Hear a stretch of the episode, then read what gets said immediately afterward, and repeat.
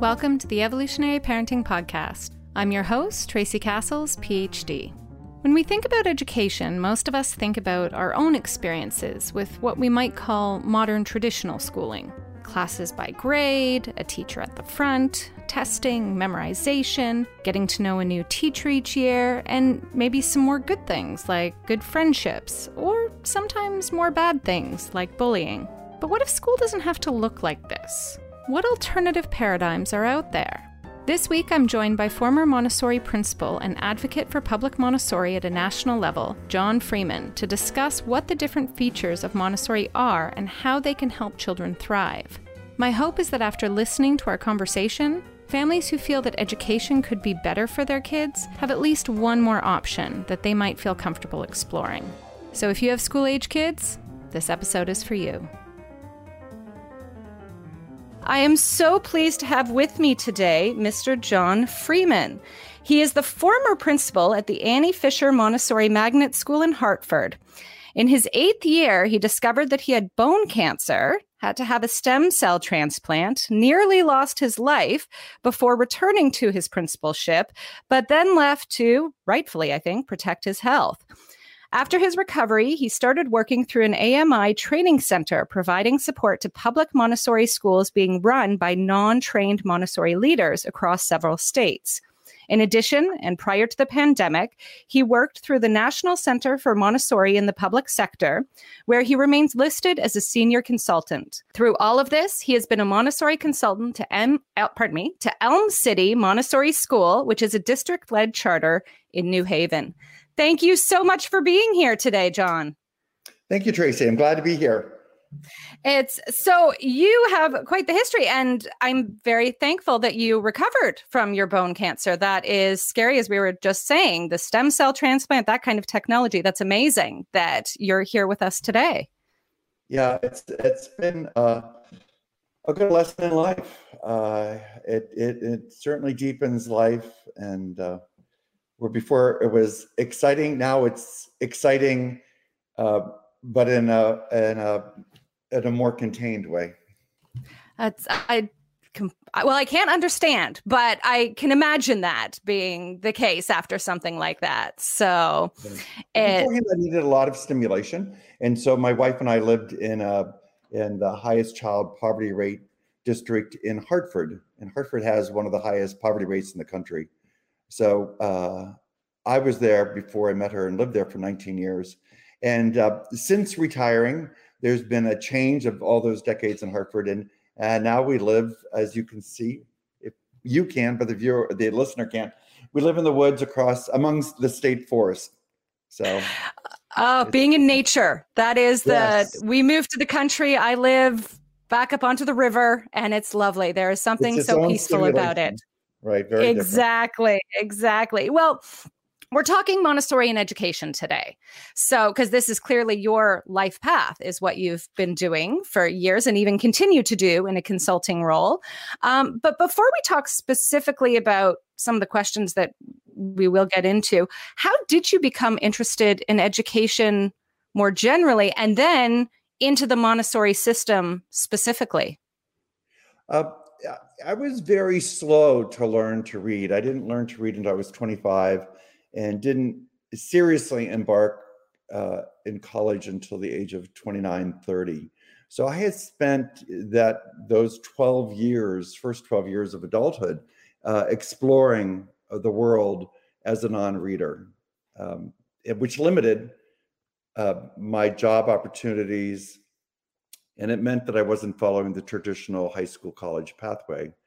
Um, so I meandered and I found myself in a number of very deep learning roles. I was a page at the United States Supreme Court. I was a lab technician for the Department of Defense. I worked for Boeing.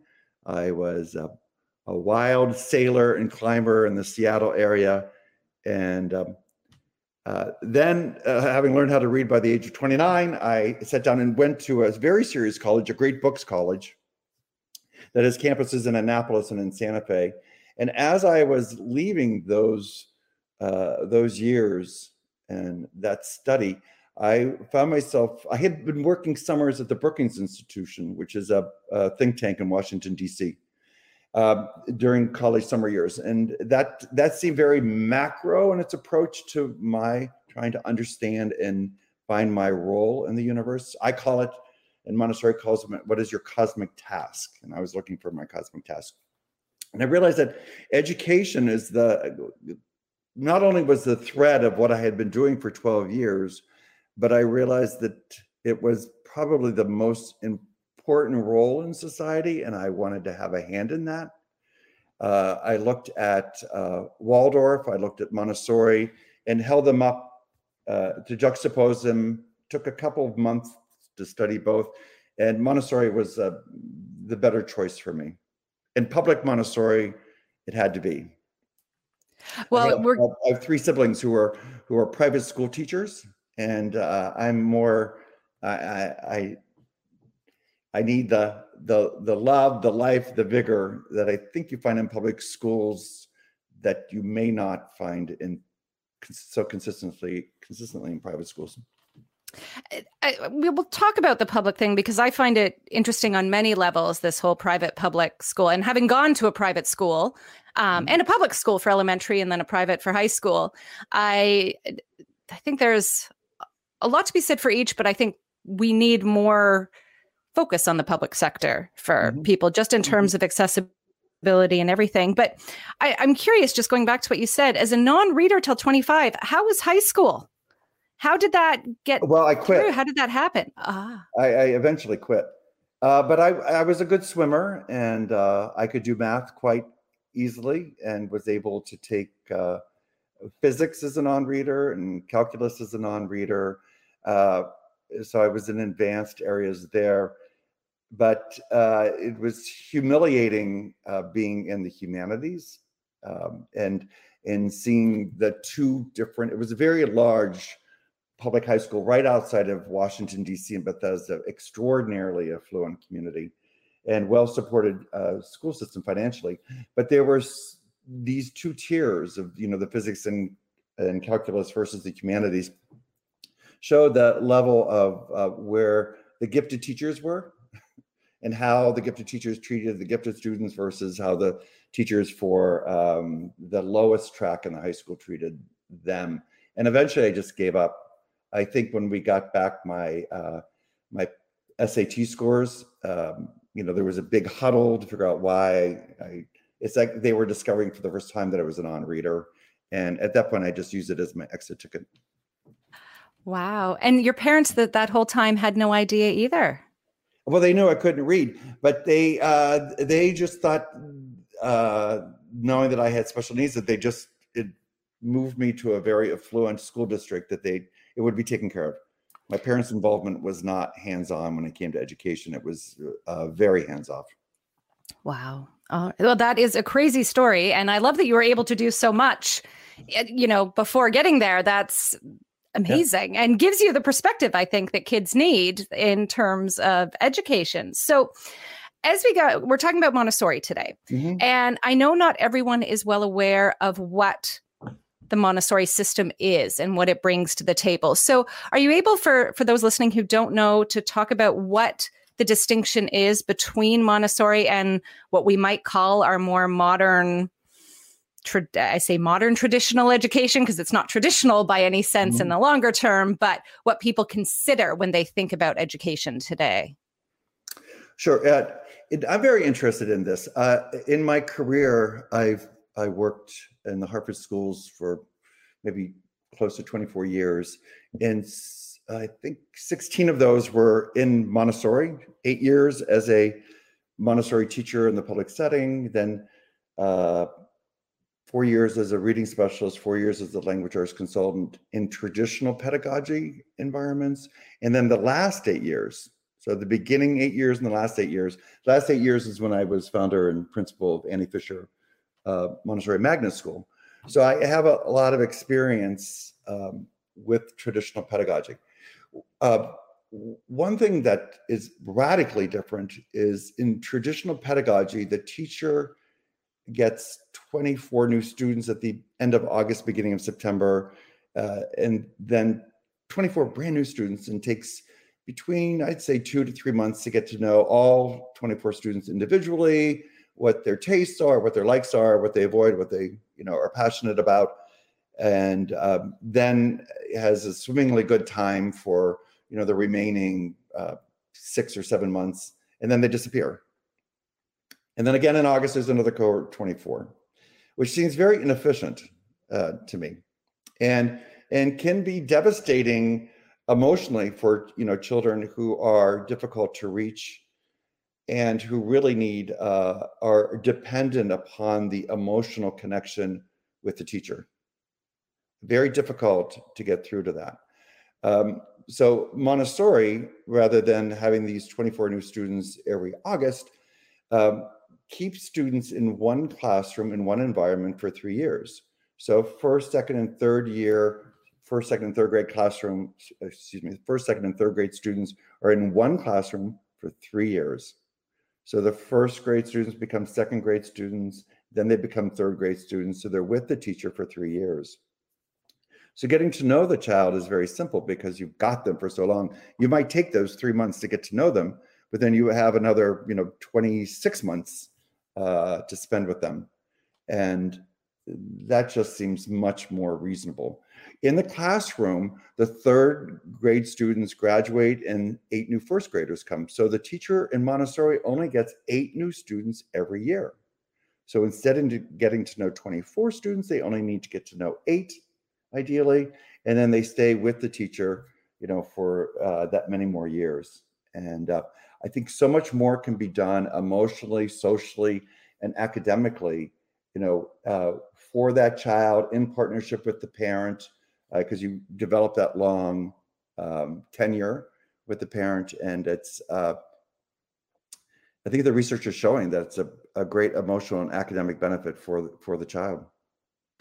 You know i i am a huge advocate of multi-age classrooms. I think they're mm-hmm. one of the most important things and it kind of highlights i think you've highlighted the link to the teacher and that long-term relationship going into things, which I, is not something I'd considered very well, but obviously makes the most sense in the world for a child to bond with someone and have that time to really just hone in on on school as opposed to honing in on I've got to get to know a whole new environment every year and mm-hmm. manage that. But it's also I would think, you know, kind of what you were talking about your own experience beneficial for kids uh, like kids aren't always at the same level in things regularly, right? So a child who's at you know first grade reading, maybe at third grade math. So does the the structure allow for that to happen for oh, teachers oh, to really kind of allow people? Yeah, I mean the community, whether it's a first, second, and third grade classroom uh, combined, which we call lower elementary, or a combination of fourth, fifth, and sixth grade, which we call upper elementary, or pre-K four, pre-K three, and kinder in a primary Montessori classroom. Um, what you have is a, a, social structure that really is like a family with students or with children of multiple ages or in a neighborhood where you know children of different ages are playing together. And there is that uh, implicit role modeling um, by the older students you know for the younger students and that's built in a very intentionally into the structure and the environment where um, a first year student comes in at any of those three levels and they're just awed by the environment, the big kids, the, the bigger furniture, and uh, they really come under the tending of the third year students in that environment. It's very intentional.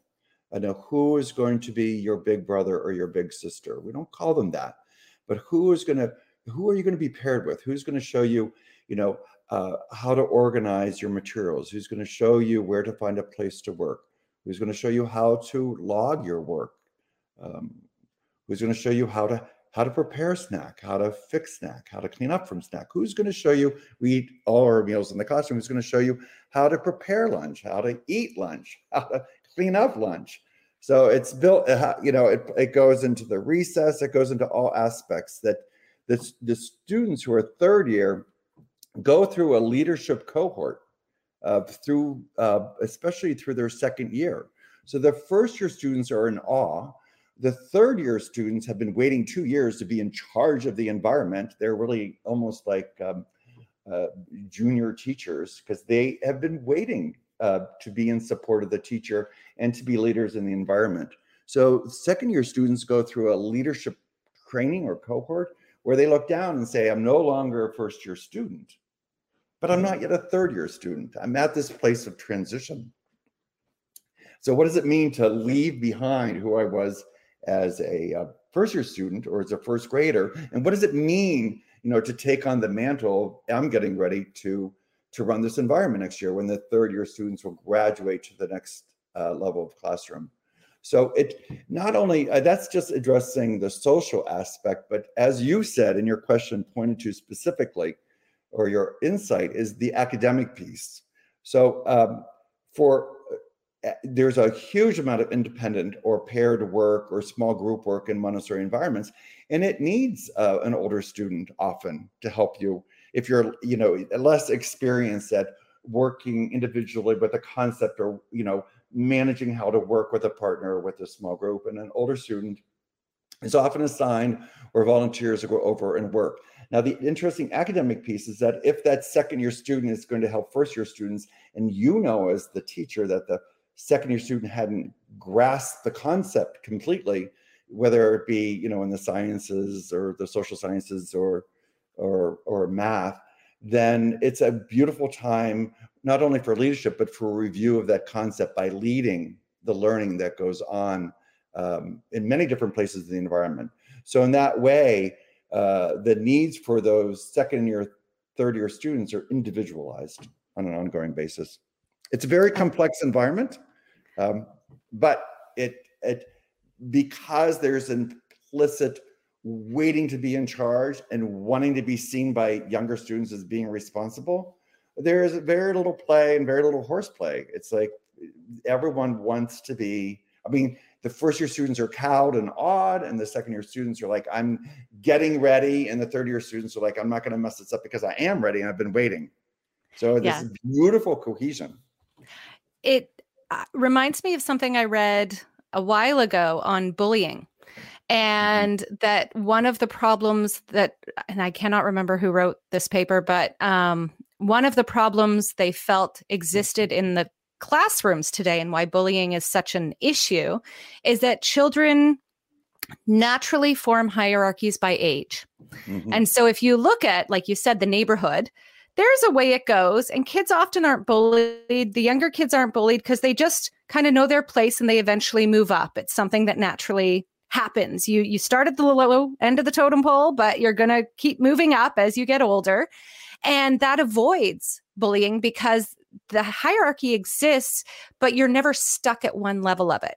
But our same age classrooms have they have to create a hierarchy somehow. So what do they do? They find artificial means to do it. So it's what are you wearing or how good are you at reading mm-hmm. or anything like that. And so we form these false hierarchies and they stick with us a lot longer because how do you get out of that? How do you get out of someone not liking how your face looks or what clothes you wear? And it we become focused on that instead of allowing as it seems happens here that natural progression of of moving up to the higher level and being able to be in charge. Right. And and not and this is interesting because uh, in primary, as I said, they're the pre-K three, pre-K four K. Then you go up to the next level again, three age groups: first, second, and third grade. You go up again, fourth, fifth, and sixth grade. So the children, both at the kindergarten level, the third grade level, and the sixth grade level, learn to be leaders, and their exit ticket to go from primary to lower or from lower to upper isn't as much in much less extent an academic benchmark that is reached, but that you have become a leader in that environment, that you have learned to control yourself, you have learned to contribute to that community. So as the students get older, and by the time they're in upper elementary, they become more metacognitive and more aware of what it means to be a leader and being obligated to participate in that role in that community. So the idea is, is that then, you know, if there is an adolescent or a high school environment, that we will encourage children to find their own voice and, as you said, perhaps temper their leadership so that it is positive, and so that when they leave, they're not a cog in the machine of democracy, but they find their personal role or public role as a leader, that they're not compliant, but they're contributory. I think that's the word. I I think it sounds makes sense to me. How do the kids do though, out of curiosity, when they move from that leadership in like say grade three, and then they go back down again in grade four? Oh, oh yeah, it's a good question. I know I like burst out with excitement here. Uh, but as they move from uh, one environment to the next, of course, the, and those three environments are similar. Um, uh, in Montessori environments, the furniture tends to be neutral, the floors are neutral, the walls are neutral, uh, the the bookshelves, the desk, chairs neutral, so that the materials and the student work stand out and kind of trumpet with their colors and uh, the student pride and you know work production across the classroom they really become central. So as they go from one environment to the next they're similar um, they're similarly constructed but the furniture gets bigger and the kids get bigger. So the transition from kinder to first grade or from third grade to fourth grade is done very carefully it starts months several months maybe in january of the year that they're going to transition and they start to visit the older environment uh, they may go for a read aloud for a, a 30 minute work block. They might take a material with them from uh, material that comfortable with to the bigger and older environment. Eventually, uh, they'll go and spend the entire morning work block, or they'll stay for lunch, or they'll go to recess. So there's this, and they're given, of course, a mentor when they're visiting. So they're making a connection with somebody in the environment um, that they're going to. So uh, it's so just a, you, you might have been alluding to the shock of going into an environment, you know, where there's 16 kids who've already formed a cohort, you know, who are bigger and you know know what they're doing. But this not only this you know slow introduction to the environment, but then when you get there, having that mentor there uh, just creates this um, beautiful seamlessness. Seam, and if we bring in students from Montessori, we like to bring them in at the first grade level or at the fourth grade level because that's the introduction to that environment. And uh, they can look around, the, even if they don't know Montessori, and realize that I'm beholden, you know, to practice the concepts and the work that I've been introduced to. They can look around and see, oh, this is what the, is going on in the environment. Instead of coming in as a sixth grader and not knowing what's a what they're obliged to do and how to participate. It's easier, I think, if you're younger, looking up and saying, "Oh, I'm just going to mimic what I see my role models doing." So it's it's there's so much built into the stability of of the Montessori classrooms. When you then look backwards and say, or look across the river and say, what's going on traditional pedagogy? It just seems uh, fraught with challenges. Absolutely. And that's why I think we have so many people looking at alternatives nowadays to education because I don't think kids' needs, and I'm talking about social, emotional, everything needs are not being met in a, a quote unquote traditional, even though it's not traditional, but modern traditional right environment. So well, it's growth, you know the growth of Montessori. It's not a secret. There are 22,000 Montessori schools in the world across 145 countries. So this is not a simple experiment going on in Italy or, or Germany or the United States. It it, it has become global, and uh, uh, I, would have to look up what's happening, but I know uh, both Taiwan and Chinese um, national governments are or have been and are delving into widespread uh, implementation. Fascinating. I did not know it was, I mean, I knew it was everywhere. We have it up here too. And we'll get to that issue because I think, well, we'll get to it, but about that whole public versus private mm-hmm. element of it too. But I want to ask about one of the things that's always talked about in Montessori, if you can explain it more, it's this concept of the teacher as the observer. Because mm-hmm for a lot of people, when you look at a classroom, the teacher is the person up at the front of the classroom telling you how to do things, and you then follow the teacher and do what they tell you to do. And that's not the way it is, is what I gather from looking up at Montessori. Is that correct? Well, I think traditional pedagogy is changing uh, quite a bit too. When I took my exam uh, to, uh, to, get certified as an administrator, uh, we watched this. You part of the exam process was watching a series of videos, and um, we in, they were actual videos from public school classrooms. You know, I'm in Connecticut; those were Connecticut classrooms, and you observe the teacher, you observe the students, and then you wrote your critique, positive and negative, about what what was going on. And what would you do in your role as the administrator to coach the teacher based on what you had seen? And that was 10 years ago. And already uh, in two of the three videos that I watched, it was absolutely clear. Uh, and it's clear in the rubrics, you know, that we use to evaluate that the that it is uh, it's a disaggregated classroom at this point. I mean, that is has become standard practice. You're right. We've left the age where the teacher is standing at the front of the room and everyone's at their desks. And I think it's very slowly in my career shifted to where uh, the desks were put together in pods, and then the, you know, very slowly now the pods of desks are being replaced by tables. so we're getting to this cooperative work where it's not like uh, I voice and you repeat. What happens in that situation when you've got 24 students is you don't, that's why we have to quiz so much because you don't know who got it and who didn't. So you're constantly teaching and then doing a quiz, then reteaching, then quizzing again, and then reteaching. And essentially, instead of having this disaggregated environment where your students who are quick with a particular you know field of concept, be it math or biology or one of the other academic or non-academic areas, you have a, a leader in that classroom, even if it's everyone is in fourth grade. Uh, so watching these videos, it was very clear, like in one of them, that uh, uh, the, the, teacher, you only, I was only watching like the, in the video, they only show a group of four students working together, but the teacher swept in and started m- moving around the materials and concepts and, and then left. And um, of course, you know, in the other one, you know, the teacher is assiduously watching what's going on before she makes her mark.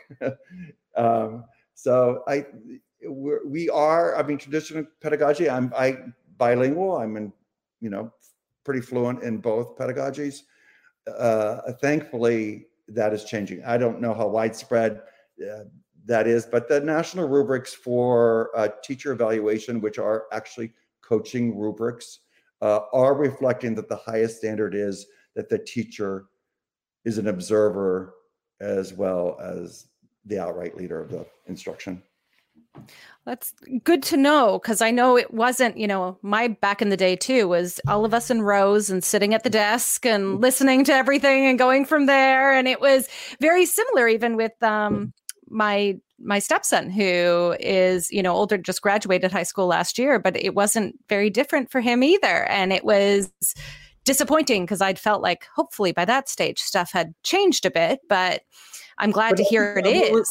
We're going to get into the private public thing, but I think yeah. whether you're uh, shopping for public or private, public private Montessori, or you know what's a right fit for your child. I mean, you as the savvy parent, like my parents weren't, as I said, you know, they were hands off. You know, need to go in and and look for these kinds of um, occurrences regularly in classrooms. We had. I want to just say this as an aside. Uh, we had two Chinese boy teenagers living with us, boys, who went to a local parochial high school just just before the pandemic, and uh, large uh, parochial high school, and um, you know on parent nights I would like, of course, being the educator, sweep through all the hallways, looking, peeking in every single classroom, and in every single classroom, but the science labs, as you said, every in every like 30 classrooms, all had each one had desks space facing forward in rows. And uh, and you know, having taken you know those exams and been trained by University of Connecticut, you know, as a, a school leader, seeing that holdout, like you say for your stepson, it, it's it's still there. But I think you know, as you know, as parent partners with you know, our schools, we have to demand better. Absolutely. And I think this kind of gets to the the bit of the public versus private. So I know at least uh, up in Canada here, I don't know of a public Montessori. There's probably one or two that are around, but truly it's a private school system. And that really limits who gets access to it, right? So, mm-hmm. you know, we talk about parent involvement, and only some parents can be truly involved, and only some parents have options that enable them to look at like a, a Montessori system. So, I know you've been a, a, large advocate for Montessori in the public system, and I believe the Annie Fisher School, it was a magnet school, which means I don't understand all the US terminologies yeah. for you've got charters and you've got magnets and you've got uh, you know i don't know all of it but i gather it's public right Yes, uh, it is public. Um, the charters are all public um, because they're publicly funded. Um, they may charters typically don't come under the auspices of a school district. Charters typically get their charter directly from the state Department of Education or the state Board of Education, and so they can run independently. Um, but Annie Fisher was not a charter, it's a magnet. And the word magnet means that half of our students were from inner city Hartford and half were from the suburbs. It was a deliberate desegregation effort. Uh, when I moved to Hartford 30 years ago, the school district was 98.5% uh, children of color. Um, and the suburbs, of course, you know, being Connecticut Yankees, there wasn't a big cross there wasn't a, a big cross across the district borders. So yes, it's public. And um, I came out of Montessori training knowing I had to be in public education and wanting the best for children in public education.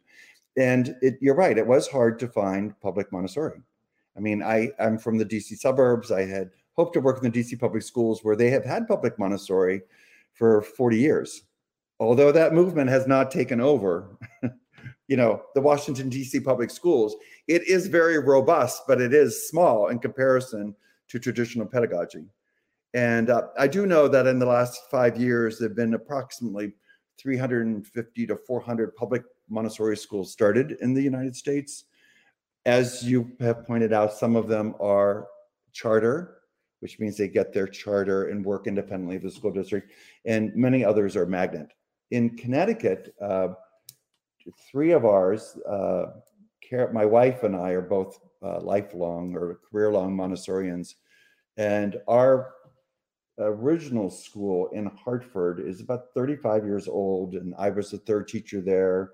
My wife, Carolyn, was probably maybe the sixth or seventh teacher there.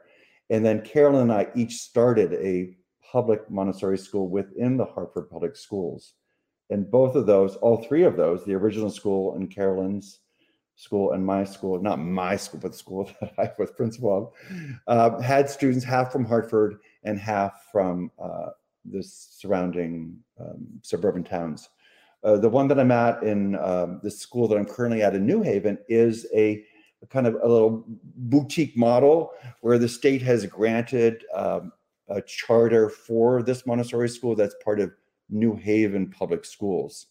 So uh, I think the eye that the state has always had is that uh, is twofold. That one, uh, by having these seed Montessori schools around, that they provide exposure for traditional educators to see uh, a, a, different pedagogy, as well as to affect, um, you know, more directly, you know, increasing the number. I mean, the state department is quite enthusiastic to increase the number of public Montessori classrooms in Connecticut. There's no doubt about that. And they're funding uh, two, in two of those, they're funding adolescent programs, Ad- Montessori adolescent programs, which are extraordinarily rare. So, uh, but you'll find as you look around the United States, clusters of these public Montessori schools in uh, Cleveland, in Denver, Milwaukee, Washington, D.C., as I said.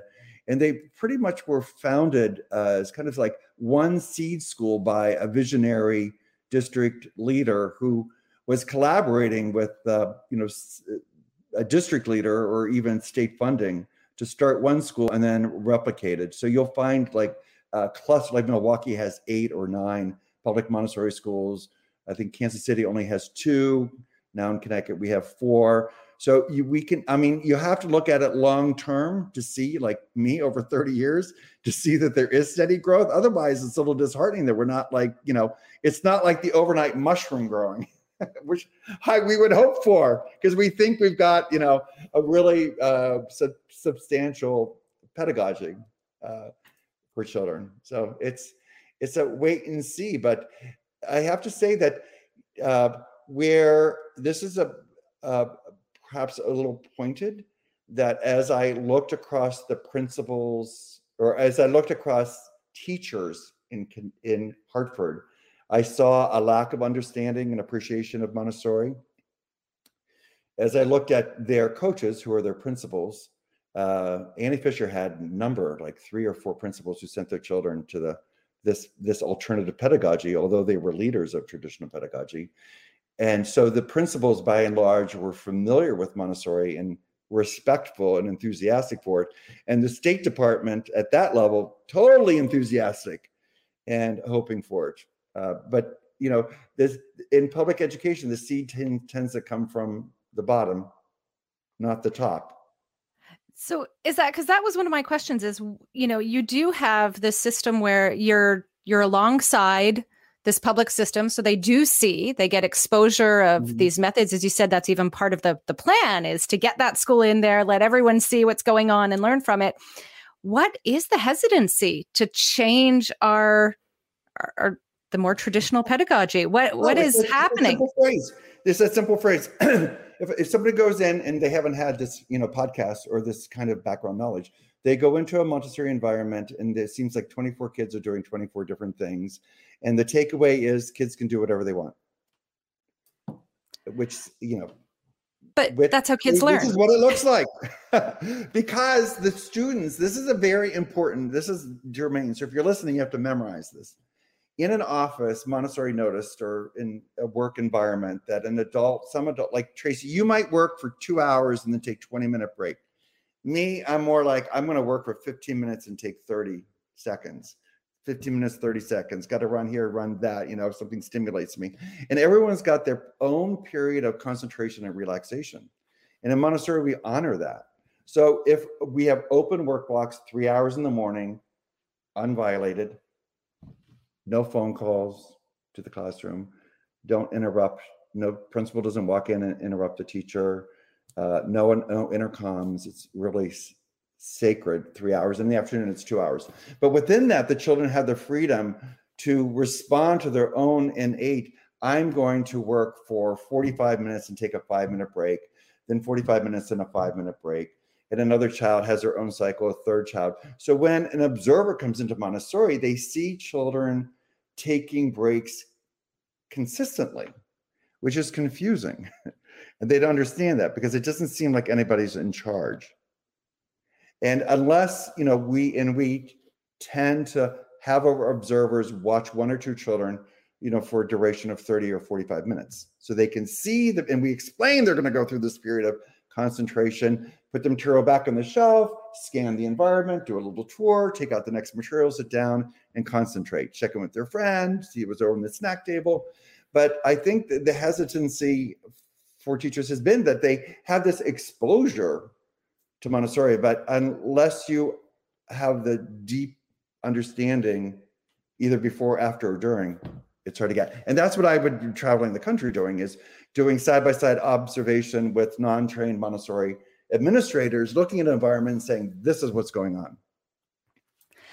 Which... And even the principal that I work with now, when we would when I when she started, she's now Montessori trained we would sit and do side by side observations on the computer where we see each other's notes. And so she could see what I was seeing, which is different than what, you know, parents and traditional educators, uh, you know, takeaways. It's just different, but you have to, it's a, it's a paradigm shift. You just have to get in there. With and it makes sense. I just think about all the different ways my husband and I work differently. And, yeah. you know, he can get in and he can go for hours on something yeah. and then take, I can never do that. I'm yeah. more, I'm not quite at 15 minutes, but I, I need my breaks every now and again. I can only focus for so long before it just gets overwhelming. And it's no, I need to get up, walk outside, take a look at something, and then step back in. It reminds me too of an article that I know went viral years ago on the Finnish school system and the mm. teacher moving from the US there and sharing this notion there of they take a break, they do 45 minutes and it's a 15 minute break. Every hour is broken up that way. And this was, I believe, older kids in, in high school, but that was still how it was structured. And he, how are we going to get through everything? How is this going to happen? And then found that by giving kids those breaks, they actually were far more able, competent, whatnot, to focus on what they needed to do and then move on. And I think we've lost the respect for our need to to decompress and break for a moment as we're going through things. You know, a good educator for you to look up um, is Deborah Meier, um, who was in Spanish Harlem uh, 30 years ago. And she got, she went on, uh, I found out about her because she was doing something similar to Montessori, but under the guise of traditional um, pedagogy, and she won the MacArthur Award, which is the first time I had heard about that, the Genius Award. Uh, but like you said, and like the Finns, she believed in these open work blocks um, where students, based on age, I think the work blocks got longer as the children got older. But she'd be an interesting one to, uh, to see the retrospect, uh, retrospective change uh, from her original model. Um, I, I would hunt her down. Oh, Get Absolutely. On, get, on a, get on a podcast and I've come listening. Absolutely. Thank you. I've written it down now. So I'm going to look her up and see. Yeah, if there's know, one person I would find in the United States that I'd like to interview on education, would be Deborah Meier. Excellent. Thank you. Mm-hmm. So let's get a bit more into the, the public private issues. So yeah. I have heard uh, it said that part of the success of Montessori is that we're basing it off of a private system in which you get children who already have a lot of privilege anyway. When you look at higher SES, everything like that, you're just not seeing the effects but you now have it in a public system and as you said you're you're drawing from lower SES neighborhoods do you see the same positive effects regardless or is it perhaps even greater for some of the kids in in who might not have the advantages at home. How does it play out in this more diverse environment? That's that's a tough one. That's a tough one. Yeah uh, i mean i have visited a number of private montessori schools but i've never really been to one and i i don't frequent even traditional pedagogy uh, private schools but you know of course i'm familiar with them. Um, I think if you study, um, I, I don't know, another person to get on board would be Angeline Lillard uh, from um, University of Virginia. Uh, she's a PhD researcher in Montessori and author. She wrote uh, Montessori, The Science Behind the Genius, which is the most seminal work today in Montessori pedagogy. Um, it's really remarkable. And uh, she has been, first she studied uh, uh, Milwaukee and uh, her work was published in the uh, journal Science, which is kind of an unusual place for an education researcher to publish uh, on the findings. And uh, she's been uh, poking around the three Hartford uh, public Montessori schools for like the last six years.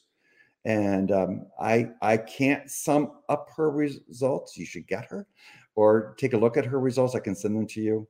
but it's very favorable uh, for all the students in the environment, especially those uh, the markers uh, as they relate to the uh, uh, low SES. So I definitely, I mean, I mean, I'm always looking to like, I mean, you know, it's not just a talk, but the life's mission is equity, and um, and it does appear because of the individualization that can be provided to students through maybe their nine years in a in a public Montessori setting that we really can uh, drill down to provide the supports that need that they're getting an equitable education, totally designed uh, for their needs. Since we don't, the only whole group instruction that we do is um, a read aloud. All the academic instruction beyond that is done in small group uh, targeted instruction based on their proximal zone of learning. So there's the, you know this this mass delivery of instruction just doesn't exist, and so uh, it's just giving the right lesson at the right time to the right child, and it does take you know only getting eight new students a year in order to be able to achieve that. You really need to know you know for the you know for the third year students those what is it two years and six months you know being able to constantly over that time get more and more refined in your lesson planning and lesson delivery and follow up and communication with parents you know and subtract 10 months from that. So for the second year students you know it's up to 16 months you know of that consistency. And it's i think it's only through that kind of stability in the environment socially and academically and the partnership with the parent uh, that you can provide that equity that I think and I am convinced is being delivered. And I, I don't say it as an offhand observation. I really do turn to Angeline Lillard uh, for the proof, which is pretty convincing. So you kind of just touched on the learning element of it. So I know one of the things that I see a lot when I've read up on Montessori is this strong focus in articles on academics, that it's mm-hmm. a good program if you want your kids to do well academically. And I read there was one in the Hartford Courant that was on Current, I guess. Sorry, mm-hmm. the French comes out every once in a while. Uh, and your school in particular. And they seem to highlight only the kids that were really excelling at mm-hmm. something. Mm-hmm. And so it is the key to Montessori the academic achievement, or is it? But it seems like in our discussion so far, there's been a ton on the social emotional development, the stability, the leadership, these qualities that go beyond. Yes, you will pass this test really well if you were to take it, or you'll you'll master this mm-hmm. skill earlier. But yet, there seems to be this dichotomy between the pedagogy as you've been describing it and what seems to come out as the focus for others. Can you reconcile those? What is is academics the key or are people just getting it wrong and that's what we're looking at because we're a society obsessed with academic output? I think uh, well so let's let's let's let's go through our mind's eye and and create this this small construct. The innermost circle uh, would be the uh, the child the, the child the emotional child the child as an emotional being. And the second concentric circle, the one with the larger radius, would be the, the social child. And the third circle, with the radius of the three radii, uh, is the academic child, or the child interaction with the academic environment. The, the, the child needs to be and should be, and usually is, approached through the emotional aspect. And that's typically the bond between the adult and the child.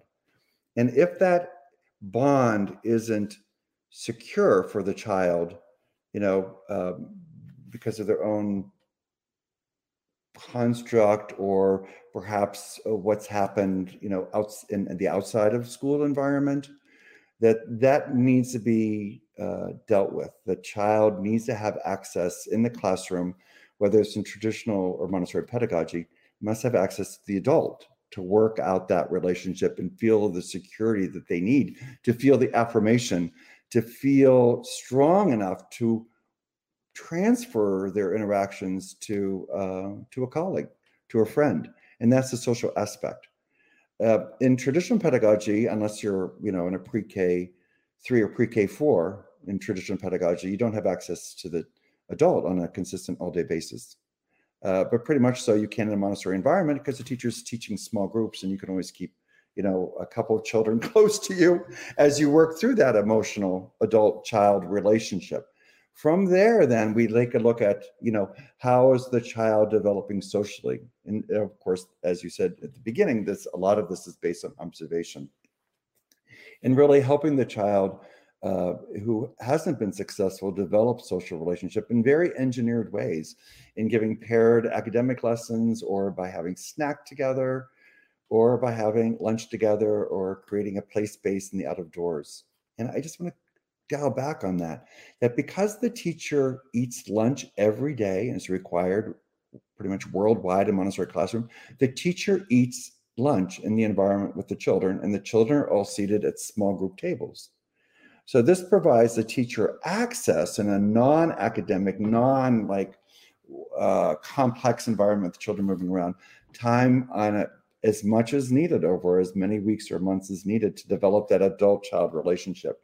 And then, of course, you can imagine that a friend is brought into the table, a peer, and that whether it's the child has an affinity for somebody who is of their own age or older, and uh, that then that relationship is developed. So as we go back to the concentric circles, the child emotionally is tended to, and then the social development is observed and developed, and only then uh, is the academic piece uh, going to be successful. So we really are looking at it in emotional, social, and academic. So when you take a look at you know a lot of articles that are written, and um, and the one that was in the Hartford Courant, of course, they walk into an environment and they see children who are like highly focused on the materials, which is the academic expression of their independence. But eh, w- were you to be part of this podcast or were you to be trained in Montessori, you would understand that that is only the flower of having worked through, you know, the stability of the emotional and social, and then, you know, the academic, especially in, in elementary because that's a social age where children want to work with another. But if they don't have the emotional stability, if they don't have the social skills, you know, uh, this their sustaining working on academics independently is is observationally less likely than if they're, you know, working on like uh, multiplication with bead material with their best friend. It's, it's so it, it's it's much more. You can start with the Hartford Courant article or articles that you read, but then you have to be able to go beneath the veneer of that and see how uh, the pedagogy is constructed. Makes perfect sense because it's true. A child that doesn't feel comfortable is not going to learn. At the heart of all of us learning anything is feeling a sense of, of yes. belonging and being and and comfortable in our own skin. Acceptance, yes. Love. So exactly yeah. And I, that is one of those crucial things. Now that said though if a student does struggle academically do they still fit in in that montessori environment? Is that something that they're able to handle? Say you do have a child that just really isn't getting something for a while. How is, is that still there isn't yes, a social I mean, stigma there? Is that no no no. I mean in in traditional education there's there has been a history of jumping from um, a child being unsuccessful academically to um, special education testing. And uh, uh, traditional education for the last 15 years has created a, a, buffer between what we call initial instruction or tier one instruction and the special ed bubble or transition.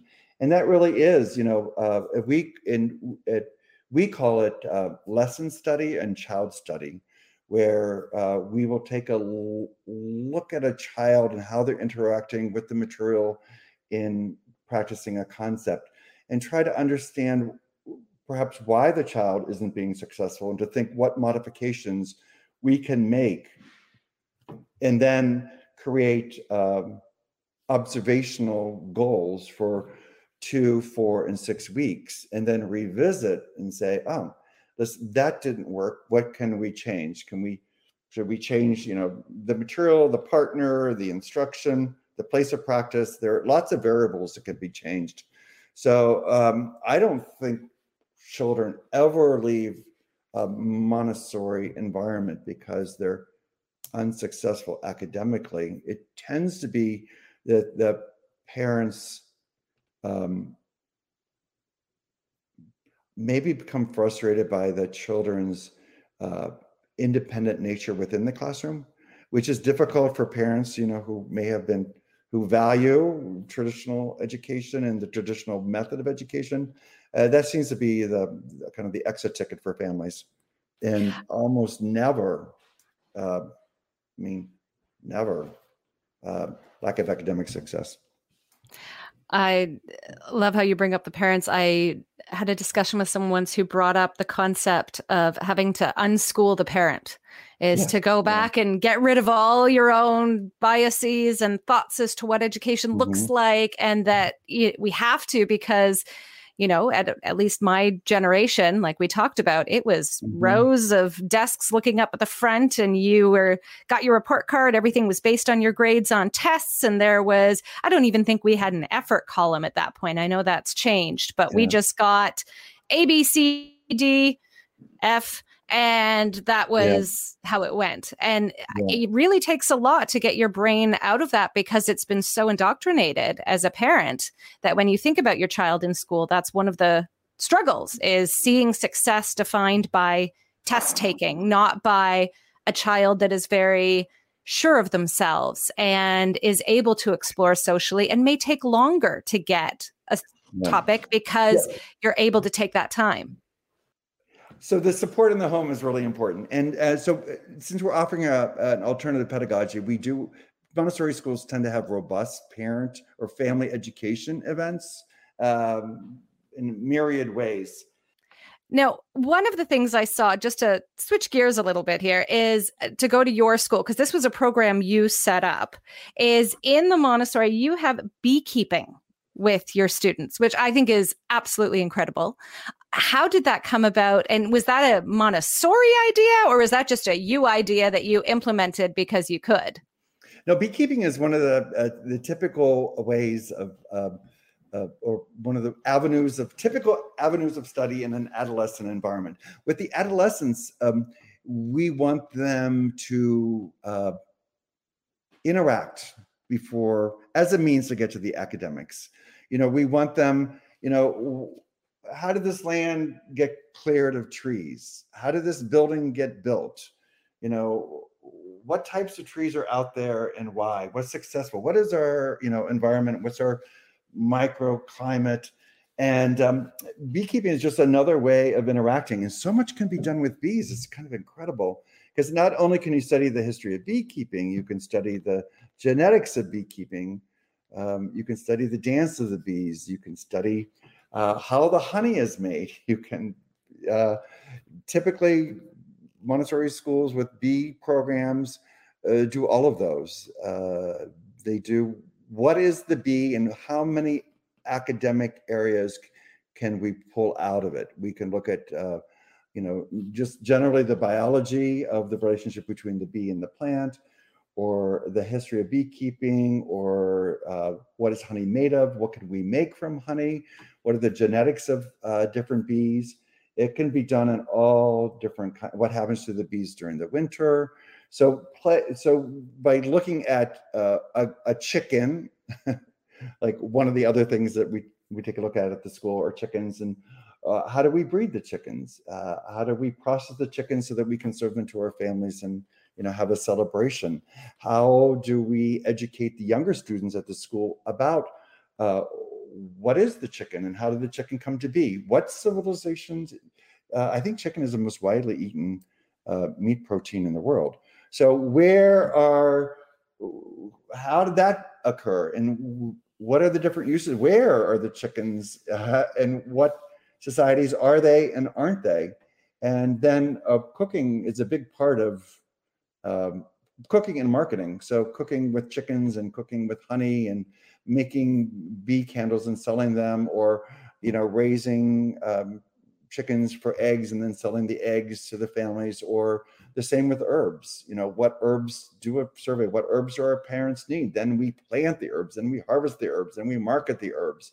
So the students, although there are rigorous academics, they go from these points of interest that are irresistible to them so there's a practical aspect to uh, everything that they're doing. It's not brought out of a textbook and enlivened, it's just the opposite.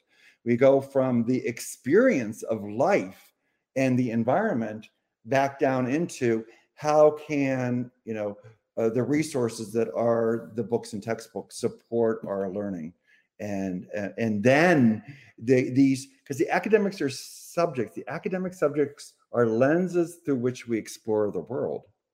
I mean, the world is the bees and the trees and you know, in the river and the, and the pollution. So it's from that observation and exploration then that we help students infer the science behind them. That is exactly my experience with uh, my own kids is it's amazing to me how much when we're outdoors and they experience something, it's that interest that goes. And then when they learn mm. on it, they never yeah. forget it. Unlike going mm. from a book the other way, chances are you're mm. you get it for a bit and then it's gone. You're not yeah. retaining it because you haven't that question didn't come to you. That interest wasn't invoked first. It was almost forced upon you. And so I would imagine, even with something like beekeeping, kids delve in different areas as they go off yeah. to it what their interest is is is it the dancing is it the honey is it the genetics is it the marketing but it allows yeah. and then i think about small group learning where you know none of us are experts on everything it's we yeah. need a team of people that are someone is the marketing person, someone yeah. is the beekeeping or you know the, the how to raise them expert, someone is something yeah. else, and it seems like that small group really facilitates that type of right, pair with people that have their expertise.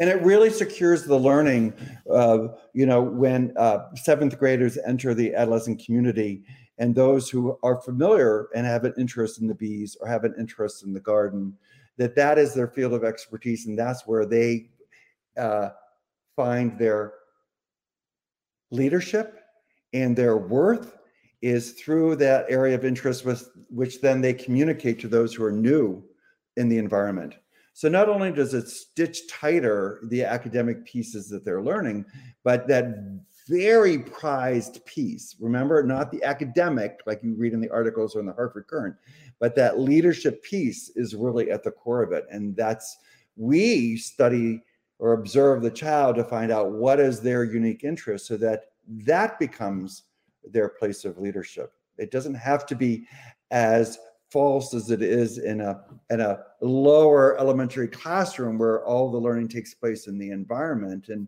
you know somebody just happens to be very good at uh, you know making snack on a you know three day a week basis. But this is really like a more of an adult like responsibility. That's i love beautiful. it really is amazing i love it i think it's fantastic and i also love the fact that they're out in nature which is something right. that i think you know we talk about the nature deficit with children I and, understand that because we, as we designed uh, Fisher and we've designed schools in Montessori. Uh, if you look at the original photos of uh, Maria Montessori in Italy, you know, in the early 1900s, is, you see like children just like carrying desks out onto like patios or sitting in gardens and working. And at Fisher, if you go, all of the classrooms, save two, open directly to the out of doors. And the building was designed that way. That uh, my phrase is that the environment, the boundary between the out of doors and the indoors should be as permeable as possible, and the children should have the choice to work indoors or out of doors. Pick up the table, carry it out onto the patio, take a partner, and work. You know, I can observe you through the window. You're beholden to get some work done or a certain amount of work done while you're there. But, you know, having the outdoor environment as a core teacher and a place for emotional stability are key key montessori concepts. And you'll see if you go to uh, well-designed private schools across the country they are they have carried that concept out uh, pretty evenly. In public schools we tend to repurpose schools um, and take traditional schools and make them Montessori, and so we haven't succeeded uniformly. But if you're if got the critical eye of the parent who's choosing a pedagogy for your child, that's one hallmark you would look for, whether you're in a, a traditional or Montessori pedagogy.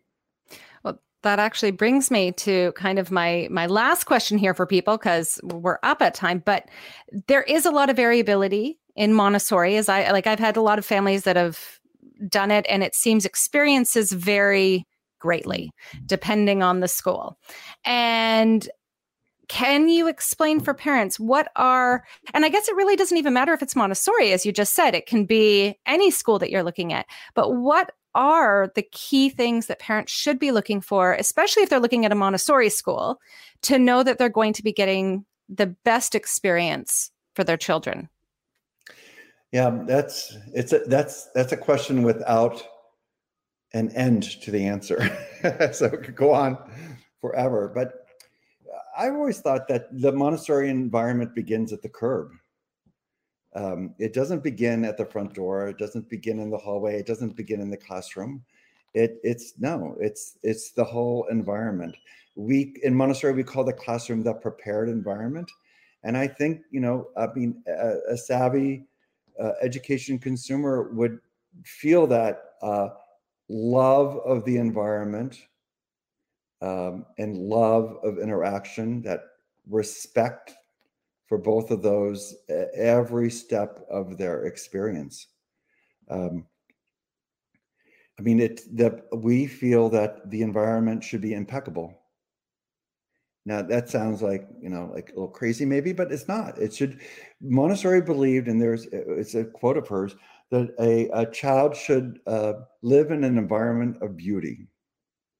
That being said, from the curb on, you know, I remember at our school, I was like, you know, oh my goodness, you know, I, I was looking at a storeroom. I was like, oh, we should paint that the beautiful blue that the office is. And you know, when we open up the custodial closets, they should, you know, they should have uh, like be tiled and painted as well. That this, there is this seamlessness of that we just garden in our lives. That's what we do. We garden socially, we garden emotionally, and um, you know that that should be prevalent. I mean, the the room should be pristine and wonderful. The children should be independent of the adult, and um, moving through the environment with grace and courtesy.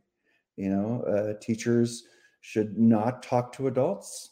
Um, they should address children on an eye to eye level in a voice that can't be heard by anybody but that child, the, the pair of children or the group of children. Uh, being guided through a school, the administrator uh, should never interrupt the work of the child or the work of an adult. And we, like, we have had to train, um, you know, visitors from central office, public school central office, who come into the in classroom environment and say, "This is beautiful. What are you working on?" You know, because we would never, you know, we the fragility of concentration for those for whom it's most valuable has to be guarded. I mean, that's why there's no intercom. The phone never rings. The teacher is never disturbed. The child is never addressed. They are on a mission, and uh, that has to be respected. And the hallway should be uh, beautiful. Um, it's just, I, I don't know. This there, the, you know, we there's a Montessori phrase called uh, grace and courtesy and we think of that oh as being oh that's beautiful phrase in the primary classroom and that's the relationship between you know children you know that they move through the environment gracefully that's that part of the phrase and courteously is that the exchange between children is courteous well that has to do not only with between child and child between the adult and the child and between the adult and the adult so we look for that kind of pervasive uh, taking that core montessori tenet and having been pervasive. That and this is an environment of beauty, the entire com- campus. Those two things. Can I throw one out in there too? Is that I almost feel like you should be looking for exactly the opposite of what you think you should be looking for. Because I think if we go back to that parental struggle of you know our schooling when you walk in and see children all doing separate things and some of them looking like they're just probably as a parent would say goofing off or something that's yeah. actually all a good thing That is, is not a negative that is something that you do want to see and anything where everyone's rigidly on the same thing is probably not what you want to see. Yeah, because every child, every year, no matter if they're first or second or third grade, in that one environment, every child will go through it. Typically, I can't say every child will go through an explosive period where you know things aren't right and um, the environment allows me uh, to lose control because i'm upset and we want children to do that because that's an opportunity for them to learn and for us to be side by side with them and saying when you've hit this moment of frustration with your academics with a peer with something brought from home it's it's completely you're completely free to express that here because it's only through that experience then that they can work through it and learn how to deal with that kind of uh, challenging emotion. So we welcome that. So you're right. When you go into an environment, they should it shouldn't look just like a, you know, like sound and music, beautiful. No, there there will be exchanges, and you want to observe the exchange And then first you want to see as the observer is like, how do the children themselves handle that? And then, you know, pause, pause, pause. You look to see where the adult is. The adult recognize that there's a breakdown in behavior. Is the child, is the adult observing it? And then does the adult, after observing the children trying to reconcile with themselves, how does the, does the adult go? How does the adult go? What does the exchange look like? And what is the withdrawal of the of the adult? And is it done in a very discreet and private manner? You never call across the classroom in Montessori. This is a you know people are kids are at work here so you're right yeah i'm glad you say that it shouldn't be this like it's not like a, a field of tulips and it shouldn't be children at work on their social and emotional beings which is and can be very challenging and unnerving. And you know and we we welcome that. It's a learning opportunity for all of us. I will add to that that something i often have to talk to parents about is a lot of people find when their kids are in school they come home and act out at the end of the day.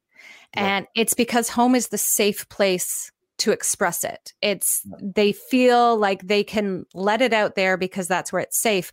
I find if you don't see those outbursts in the classroom, that's potentially a problem because kids are often holding it in. They don't feel that sense of safety. So I imagine having that 3 years, that time to get to know the environment, the teacher, everything does allow for that sense of safety to open up in that environment. Because the, child that's been controlled uh, all day is going to burst out.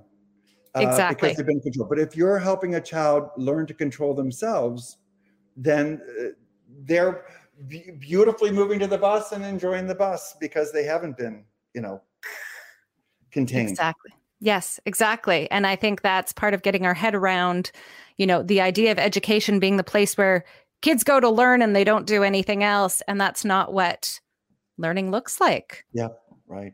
It's oh, well, thank you. This has been wonderful. What a learning opportunity! Uh, I it, can't wait to play this back once you published it, so I can study what I've been practicing. I've been practicing as an art, and you've just aggregated it into a science for me. So thank you for that. Well, thank you for all of your knowledge, all your work that you've been doing too, because I really firmly believe we need a shift in our our public system for people. We need access to programs like this that go beyond being able to afford it privately. And that is actually one of the biggest things for me. And I love the nature of it. I love the emotional core for it mm-hmm. with children because I think that's what learning should be is it's not necessarily the academics will come Yep. And some of them will, some of them may not. It's some we all have strengths and weaknesses, and we don't have to be wonderful at everything, but we should feel confident in ourselves. We should feel like we can bond with those that we're spending our days with yep. and feel safe there. And I think that's really what you've driven home here is the importance of all of that and the focus on that. So, unfortunately, I think for many parents, like we said, it's going to be getting out of our own heads of what we have mm-hmm. indoctrinated to look at a system, say, that looks crazy. What's going on? That's what my kid needs. Is yeah. the system that looks like the opposite of what we have right been built up in our mind. It's a big paradigm. It can be a challenging paradigm shift for some adults. Yes. I imagine. Well, thank you so much, John. Are there any last thoughts before we close off today? Uh, no, not at all. Um, if if you have children in public education or uh, or if you're in private education, get into public and uh, advocate for uh, starting a Montessori program in your public school district with public monies. That's it for this week. Thank you so much for listening. Hopefully, it has provided some food for thought as you consider your children's education. We're actually off next week, but there will be a new episode the week after, so please enjoy your break and we'll be back in two weeks. Until then, stay safe and happy parenting.